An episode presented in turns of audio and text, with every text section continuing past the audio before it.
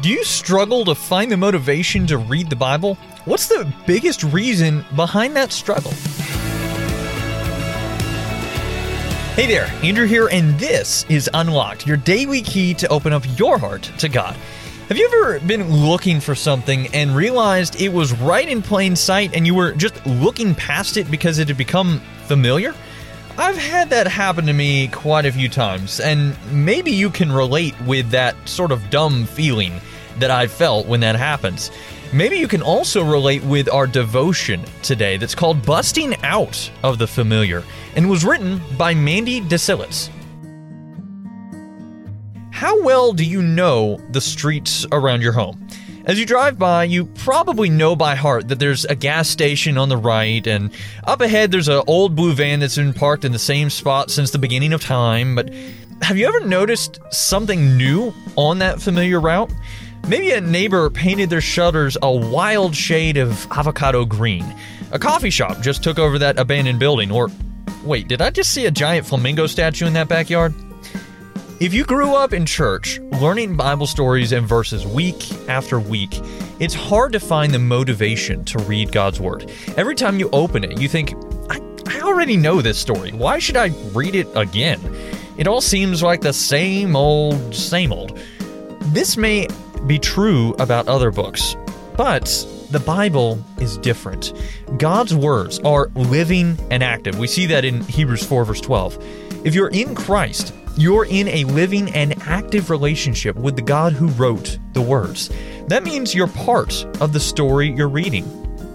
God's story of good news and rescue. Through the Holy Spirit, you'll see new aspects of the gospel every time you read. But practically, how can you see these? The secret to seeing the new things God is waiting to show you from His Word is to start asking questions. Here's a few to try. God, will you open up my eyes to understand what your word says? Is there anything about this passage that doesn't make sense to me? What do these verses say about the big picture of the gospel and what Jesus has done?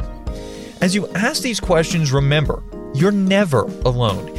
In Christ, you have the Holy Spirit to guide you as you seek to deepen your understanding of God's Word. So let's talk about this. What are some questions going through your mind right now? Do you struggle to find the motivation to read the Bible? What's the biggest reason behind that struggle? Sometimes when we ask questions, we end up with more questions. Who is one person you could go to with your questions about the Bible as they come up? Now, as we read in Hebrews chapter 4, verse 12, for the word of God is living and active and sharper than any two edged sword, piercing even to the dividing of soul and spirit, of both joints and marrow, and is able to discern the thoughts and intentions of the heart. Now, I'd encourage you to read 2 Timothy chapter 3 verses 14 through 17 as well as Hebrews chapter 4 verse 12, the verse that we just read there to help keep God's word alive in your life. Unlocked is a service of Keys for Kids Ministries. Do you have younger siblings who might enjoy something like Unlocked, but geared just for them? Check out our Keys for Kids devotionals at keysforkids.org and our summer reading program, Word with Zach.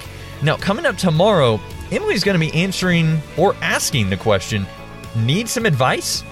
But until then, I'm Andrew encouraging you to live life unlocked, opening the door to God in your life.